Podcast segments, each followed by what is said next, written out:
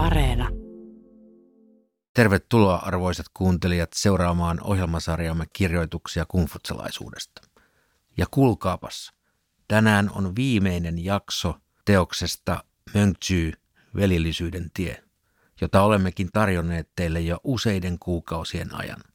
Olemme siis hieman haikeissa tunnelmissa, mutta tavallaan myös toiveikkaassa, koska tämähän merkitsee sitä, että me siirrymme näissä teoksissa ja kirjoituksissa eteenpäin. Mutta ennen seuraavaa kertaa me siis päätämme tämän hienon teoksen tänään ja kohta te kuulette siitä Pekka Savolaisen suremoisen luennan noin 15 minuuttia. Mutta sitä ennen täällä paikalla olevat teille jo varsin tutut asiantuntijat antavat viimeiset vinkkinsä siitä, mitä tästä teoksesta nyt olisi syytä painaa mieleen. Paikalla ovat Riikaleena Juntunen, Jyrki Kallio ja Eero Suoranta. Hei. Hei. Hei. Hei. Niin, tämä juhlallinen hetki.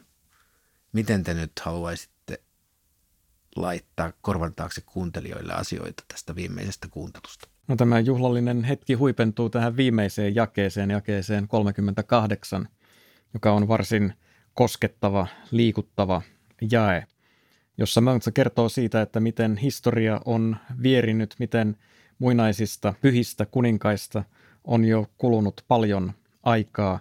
Ja nyt on tultu sitten Mönksen omaan aikaan, jolloin mestari Kungikin on jo jäämässä unhoon, puhumattakaan näistä muinaisista pyhistä kuninkaista. Ja tämä oli tietenkin Mönksen kannalta hyvin huolestuttava asia, koska hän tässä nyt jää epävarmuuteen siitä, että jatkuuko hänen oppinsa eteenpäin vieminen vielä tuleville sukupolville? No sen lisäksi, että tota, hän tietenkin edelleen perustaa opetuksensa siihen mestari Kongin perinteeseen, niin tässä hän tulee poikkeuksellisesti tällaiselle niin kuin ruohonjuuritasolle ja kertoo, että mitä tarvitaan, että on hyvä neuvonantaja. Ja ne asiat, mitkä tulee esiin, on sellainen itsevarmuus ja itseluottamus ja arvokkuus. Eli sinne hoviin pitää mennä niin kuin täynnä tarmoa itsestään ja ei saa niin kuin häkeltyä siitä mahtipontisuudesta, mikä siellä ympärillä vallitsee, vaan sinne pitää mennä päässään tasa-arvoisena kertomaan niitä ajatuksia. Ja tämä on se, miten, ehkä tämä on myös opetus lapsille viesti. Kuinka te menette sinne ja otatte sen paikkanne, jotta saatte sanomanne läpi.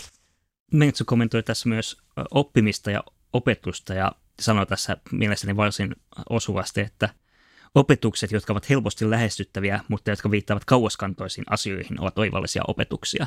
Toivon vaan sopii, että tämä radiosarja ja nämä meidän keskustelumme tässä ovat juurikin tämän tyylisiä opetuksia, että ne avaavat kuulijalle käsiteltäviä aiheita, mutta sitten riittävät vielä pitkälle tulevaisuuteenkin asti opiksi ja valistuksiksi. Varmasti, mutta ennen seuraavaa keskustelua ja oivallisia opetuksia me kuuntelemme nyt tämän viimeisen katkelman tästä teoksesta. Eli olkaapa hyvä, arvoisat kuuntelijat. Seitsemännen kirjan jälkimmäinen osa. 27. Mönksy sanoi, veroa kannetaan kankaina, miljana sekä työpalveluksena. Kun ruhtinas kantaa yhdenlaista veroa, kahden muun kantamisesta pidättäydytään – jos kannetaan kahdenlaista veroa, rahvasta uhkaa nälkäkuolema. Jos kannetaan kolmenlaista veroa, isät ja pojat joutuvat eroon toisistaan. 28. Mönksy sanoi. Vasalliruhtinas pitää kolmea asiaa aarteenaan. Maata, kansaa ja hallintoa.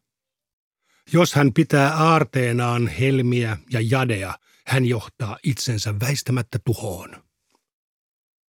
29. Muan Penchen Kuo sai viran Chiistä ja Mönksy sanoi. Kuollut mies tuo Penchen Kuo.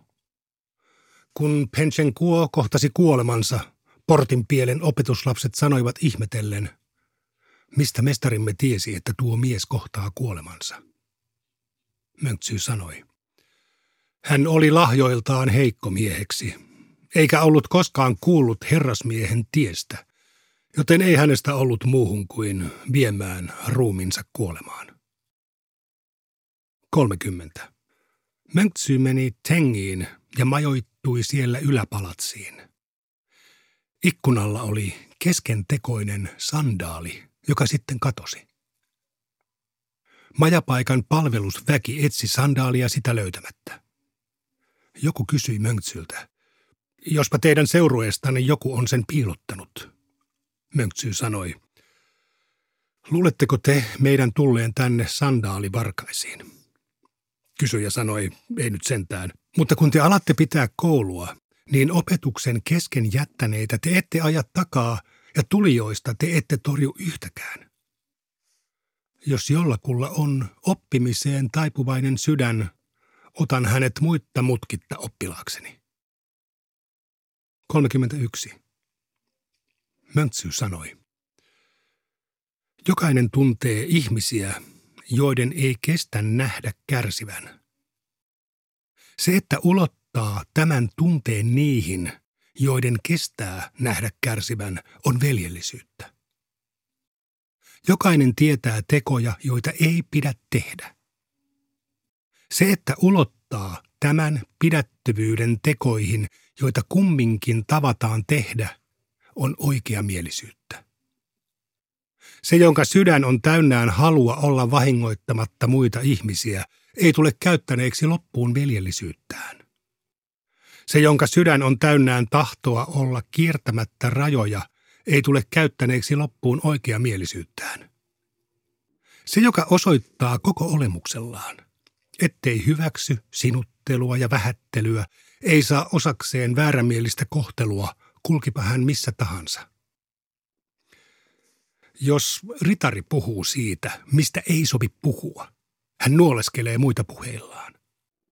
Jos hän ei puhu siitä, mistä sopii puhua, hän nuoleskelee muita puhumattomuudellaan.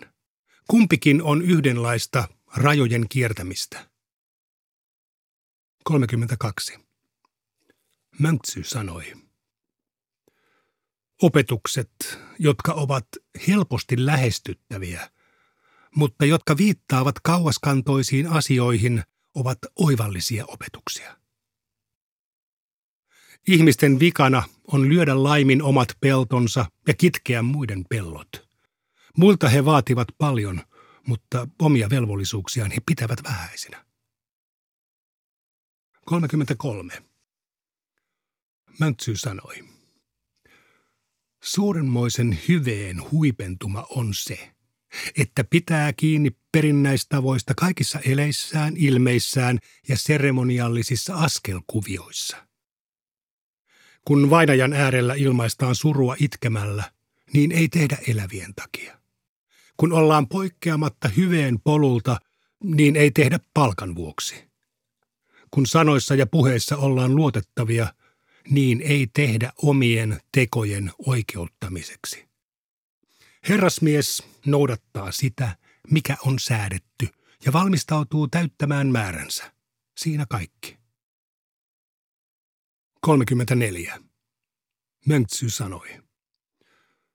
Kun suostutellaan mahtimiehiä, pitää vähätellä heitä mielessään ja olla näkemättä heidän mahtipontisuuttaan. Monen sylen korkuiset salit ja monen vaaksan paksuiset kattoparrut eivät ole minulle mitään, kunhan pyrkimykseni toteutuvat. Ruokia tarjolla, parin sylin leveydeltä ja palvelijattaria satamäärin, ne eivät ole minulle mitään, kunhan pyrkimykseni toteutuvat. Juhlia ja juopotella tai ajaa täyttä laukkaa metsälle tuhannen sotavaunun saattueen kanssa, ne eivät ole minulle mitään, kunhan pyrkimykseni toteutuvat. Mikään, mistä he välittävät, ei ole minulle mitään. Kaikki, mistä minä välitän, on muinainen järjestys. Miksi minä pelkäisin mahtimiehiä? 35. Mönksy sanoi. Ei ole parempaa tapaa kaitsea sydäntään kuin pitää halunsa vähäisinä. Kun ihmisen halut ovat vähäiset, niin se osa hänen sydäntään, joka ei ehkä ole säilynyt, on vähäinen. Kun ihmisen halut ovat runsaat, se osa hänen sydäntään, joka on ehkä säilynytkin, on vähäinen. 36. Zheng Xi piti vuohenmarjoista, mutta hänen poikansa Zhengzhy ei isänsä kuoleman jälkeisenä suruaikana kestänyt syödä niitä. Kung Sun Chou kysyi, kumpi on herkullisempaa, pahdettu lihahakkelus vai vuohenmarjat? Mönksy vastasi, tietenkin pahdettu lihahakkelus. Kung Sun Chou sanoi, miksi Zhengzhy suruaikana kumminkin söi paadettua lihahakkelusta eikä vuohen marjoja? Mönksy sanoi, Pahdettu lihahakkelus on kaikkien yhteinen lempiruoka, mutta vuohenmarjat ovat erityinen harvojen herkku. Nimikielto, jonka mukaan edesmenneen isän nimeä ei saa lausua, ei koske sukunimiä. Sukunimi on yhteinen, kutsumanimi on erityinen. 37. Wan Chang lausui pohdiskellen. Kun mestari Kung oli Jenissä, hän sanoi, eiköhän mennä takaisin. Opetuslapseni kotipuolessa ovat villiintyneet. Vaikka he ovat edistyneet, he eivät ole jättäneet vanhoja tapojaan. Miksi mestari Kung kaipasi Jenissä noita villiintyneitä nuoria miehiä? Möntsy sanoi. Mestari Kungin mukaan pitää tyytyä millien ja siikailemattomien sekä empijöiden seuraan, jos ei saa kumppanikseen niitä, jotka pysyvät tiellä. Sillä siekailemattomat ainakin edistyvät ja empijät ainakin tietävät, mitä eivät halua tehdä. Kaipaa mestari Kung halusi opetuslastensa pysyvän tiellä. Koska hän ei voinut varmasti saada parhaita mahdollisia opetuslapsia – hän näki hyväksi ottaa toiseksi parhaita. Rohkenenko kysyä, millaisia opetuslapsia saattoi kutsua villeiksi ja siekailemattomiksi? Mönksy sanoi, sellaisia kuin Jin Chang, Cheng Xi ja Mo Pi. Heitä mestari Kung kutsui siekailemattomiksi. Miksi hän kutsui heitä siekailemattomiksi? Mönksy sanoi, he toitottivat toitottamistaan pyrkimystään sanoen, muinaiset miehet, muinaiset miehet. Jos heidän toimiaan arvioi kiihkottomasti, ne eivät kata heidän puheitaan. Jos mestari Kung ei voinut saada edes siekailemattomia opetuslapsia, niin hän tahtoi saada luokseen nuoria miehiä, jotka karttoivat kaikkea epäpuhdasta. Sellaiset empijät olivat seuraavaksi parhaita. Mestari Kung sanoi, olen pahoillani kaikkien vuoksi, jotka kulkevat porttini ohi astumatta kamareihini, paitsi helppoheikkien. Helppoheikit ovat hyveen varkaita. Wan Chang sanoi, millaisia miehiä voi kutsua helppoheikeiksi? Mönksy sanoi, sellaisia, jotka sanovat kirjanoppineista. Miten he toitottavatkaan toitottamistaan? Heidän sanansa eivät piittaa heidän tekemisistään, eivätkä heidän tekemisensä piittaa heidän sanoistaan. He sanovat vain, muinaiset miehet, muinaiset miehet. Kummako, että he saavat kulkea ypöyksin ja saamatta vastakaikua? Olemme syntyneet tähän aikaan, ja meidän pitäisi toimia tämän ajan eteen. Siihen riittää, että olemme hyviä. Niin he imartelevat omaa sukupolveaan kuin kuohilaat. Sellaisia ovat helppoheikit. Wantsy sanoi, jos koko kylä pitää helppoheikkiään harkitsevaisena miehenä, eikä hän ole ihmisten silmissä olematta harkitsevainen mies, missä tahansa hän kulkeekaan, miksi hän olisi mestari Kungin mielestä hyveen varas? Mönksy sanoi. Hänet voi mielessään tuomita, mutta häntä ei voi asettaa syytteeseen. Hänestä voi tehdä pilaa, mutta ei löytää vikaa. Hän on yhtä aikamme virtausten ja tapojen kanssa ja sopusoinnussa tämän saastaisen maailmamme kanssa. Elämässään hän vaikuttaa uskolliselta ja luotettavalta ja toimissaan rehelliseltä ja rehdiltä, joten kansan joukot pitävät hänestä. Hänen omasta mielestään täysin ansiosta. Mutta hänen kanssaan on mahdoton astua Jaon ja Shunin tielle, ja siksi häntä voi sanoa hyveen varkaaksi. Mestari Kung sanoi, paheksun sitä, mikä näyttää joltakin olematta sitä.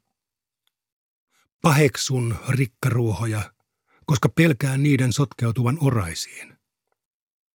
Paheksun imartelua, koska pelkään sen sotkevan oikeamielisyyden. Paheksun terävä puheisuutta, koska pelkään sen sotkevan luotettavuuden. Paheksun Chengin säveliä, koska pelkään niiden sotkevan tosi musiikin. Paheksun purppuran punaista, koska pelkään sen sotkevan kirkkaan punaisen aseman värien joukossa. Ja paheksun helppoheikkejä, koska pelkään heidän sotkevan hyveen. Herrasmies ei poikkea polulta. Siinä kaikki. Kun polku on oikaistu, monilukuinen rahvas nousee kohti hyveellisyyttä. Kun monilukuinen rahvas nousee, ei ole pahuutta. 38. Mönksy sanoi. Jaosta ja Shunista Tangiin kului runsaat 500 vuotta. Jy ja Kao Jao tapasivat Jaon ja Shunin ja siten tunsivat heidät, kun taas Tang tunsi heidät vain kuulemansa perusteella. Tangista kuningas Weniin kului runsaat 500 vuotta. Ji Jin ja Lai Shu tapasivat Tangin ja siten tunsivat hänet, kun taas kuningas Wen tunsi hänet vain kuulemansa perusteella. Kuningas Wenistä mestari Kungiin kului runsaat 500 vuotta. Taikung Wang ja San Yi Sheng tapasivat kuningas Wenin ja siten tunsivat hänet, kun taas mestari Kung tunsi hänet vain kuulemansa perusteella. Mestari Kungista tähän päivään on kulunut runsaat sata vuotta. Tuon pyhän miehen aika ei ole kovinkaan kaukana omastamme, ja elämme hyvin lähellä tuon pyhän miehen asuinpaikkaa. Silti kukaan ei ole kuullut hänestä, niin että kukaan ei tunne häntä. Näin kuulimme tämän teoksen viimeisen luentakatkelman. Varsin painavaa moraalista ohjeistoa loistokkaalla kirjallisella tyylillä Jyrkin suomentamana. Mutta nyt, arvoisat läsnäolijat, mitä haluaisitte vielä tästä poimia eriteltäväksi? jos nyt tuosta lähtee heti alusta liikkeeseen, niin verotus puhutti edelleen. Eli veroahan kerättiin muuten kuin rahana. Eli tässä on mainittu kangas ja vilja ja sitten työvero, eli oma työpanos. Ja jos tätä kaikkea kerättiin, eli jokaisena vuoden aikana tuli joku vero, joka vei ihmisiltä pois se ylijäämän, niin, niin tämä suurin murhe sitten oli tietenkin nämä nälkäkuolemat, mutta sitten se, että isät ja pojat joutui erilleen, mikä siis käytännössä tarkoitti perinnäistapojen rikkoutumista. Eli verot pystyttiin yhdistämään tällä tavalla niin kuin suoraan siihen kirjanoppineiden mallin säilymiseen tai ylläpitoon. Eero, mitä sinä? No ihan vain sivuhuomioon täytyy kyllä sanoa, että kun Mönksy kuvaa tätä Pensen kuota, että hänestä ei ollut muuhun kuin viemään ruumiinsa kuolemaan, niin se on kyllä minun mielestäni äärimmäisen tyly ja samalla äärimmäisen hieno tapa kertoa, että joku on täysin hyödytön ihminen. Tässähän Mönksä myöskin puhuu muunlaisista hyödyttömistä tai oikeastaan vielä enemmän vaarallisista ihmisistä. Hän puhuu näistä helppoheikeistä. On mielenkiintoinen. Se oli vähän vaikea keksiä sille sopiva suomennoskin tälle termille. Mutta kaiken kaikkiaan hän minusta nykykielellä puhuu populisteista. Böntse tässä haukkuu hyvin ankarasti sellaisia ihmisiä, jotka sanoo, että ei meidän tarvitse tietää historiasta yhtään mitään, vaan riittää, että me seuraamme tätä omaa aikaamme. Ja, ja monien mielestä tällaiset ihmiset ovat kuuntelemisen ja seuraamisen arvoisia, mutta Montse tässä varoittaa, että, että tällaisia helppoheikkejä ei pidä kuunnella. Heillä ei ole ajattelun eikä historian ymmärryksen syvyyttä. Tämä oli jotenkin just mielenkiintoinen siksi, että Et yleensä ottaen näistä kirjoituksista saa sen mielikuvan, että nämä ajatukset oli kuitenkin arvostettuja. Et vaikka se niin kuin oli niin korkealentoista, niin kaikki hyväksy sen, että tämä oli se ideaali, tämä oli se, mihin pyrittiin. Ja sitten tässä tulee nyt jotenkin ensimmäistä kertaa esille se, että joku ajatteli, että no, te olette vähän niin kuin pasee, vähän vanha-aikaisia, että ette ehkä olekaan niin kuin ihan tätä aikaa. Tämä aika ehkä vaatiikin vähän erilaisen tavan ajatella. En mä tiedä tulkitsenko mä tätä väärin, mutta tämä oli hauska sellainen pilkahdus siitä, että ehkä tämä ei aina tämä sanoma mennyt läpi, ei siksi, että se olisi vaikea saavuttaa, vaan myös siksi, että se ei välttämättä aina vedonnut ihmisiin. Ja tässä myös Mönchse kertoo mestari Kungin opetuslapsista, joista osa jäi sille asteelle, että he eivät niin kuin, osanneet tätä historiallista näkemystä tuoda muulla tavalla esille kuin toitottamalla, että muinaiset miehet teki näin ja muinaiset miehet sanoi noin. Ja tällainen tietenkin ei se vedonnut ihmisiin, jos, jos siitä puuttu semmoinen syvällisempi analyysi. Niin nämä, nämä villintyneet ja siekailemattomat opetuslapset on hauska, hauska joukkio. Se kuulostaa lähinnä joltakin tällaiselta niin kuin lahkolta. No, tämä on mielenkiintoinen pilkahdus siihen, että miten, miten vaikeaa välillä oli mestari Kungillekin pitää luonaan sellaisia niin kuin hyviä opetuslapsia, että hän joutui sitten ottamaan luokseen näitä toiseksi parhaita tai kolmanneksi parhaita, koska hän ei löytänyt riittävästi sitten sellaisia, joista todella olisi ollut hänen oppiensa seuraajiksi. Ja oliko sitten mainetta jo sen verran, että, että hän myös keräsi vähän epämääräistä väkeä tänne palatsiin, uteliaita, ihmisiä, jotka halusivat tulla katsomaan, mistä tässä on kyse joissa sitten saattoi olla kaiken näköistä porukkaa. Niin, tästähän tämä Möntsö hyvin oman tunnon arvoisena, että kysyi, että luuletteko, että meidän tulee tänne sandaalivarkaisiin? että, ikään, että ei, ei pysytä pelkästään siitä, että hän olisi käynyt toisen omaisuuteen, vaan siitä, että kyseessä oli vielä jokin, jokin niin vähäpätöinen ja vielä keskeneräinen sandaali yksityiskohtana. Mutta tässä kanssa viimeisessä jakeessahan tosiaan rakentuu tällainen niin kuin vahva kontrasti äh, Mengtsyn oman ajan helppoheikkien ja populistien ja muiden äh, siekailemattomien ihmisten välillä ja sitten viimeisessä jakeessa palataan taas tänne muinaisaikoihin ja kuinka silloin kaikki oli paremmin ja oli hyveellisiä hallitsijoita. Nyt, hyvät läsnäolijat, ennen kuin suljemme tämän kirjan kannet, niin pyytäisin teitä lyhyesti vielä palaamaan taaksepäin siinä mielessä, että ikään kuin muistutukseksi kuuntelijoille siitä, että miten tämä teos tulee asettaa tähän traditioon? No sen perinnön merkittävin osa on tämä veljellisyys ja sen käsitteen niin kuin mestari Kungista poikkeava määritelmä.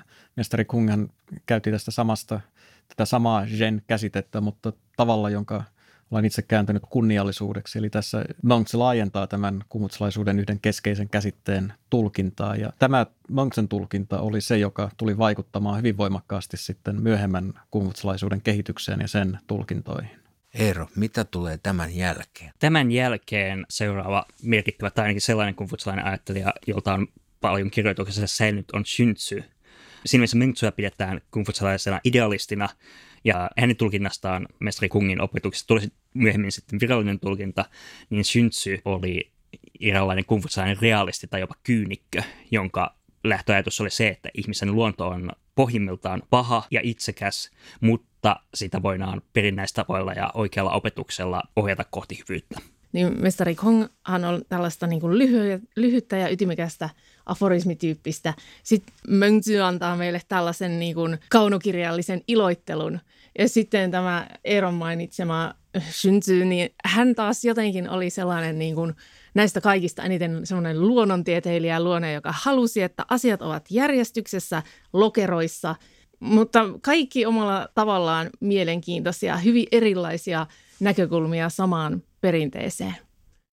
Herrasmies ei poikkea polulta, mutta mepä aloitammekin uuden polun ensi kerralla. Tervetuloa silloin seuraamme.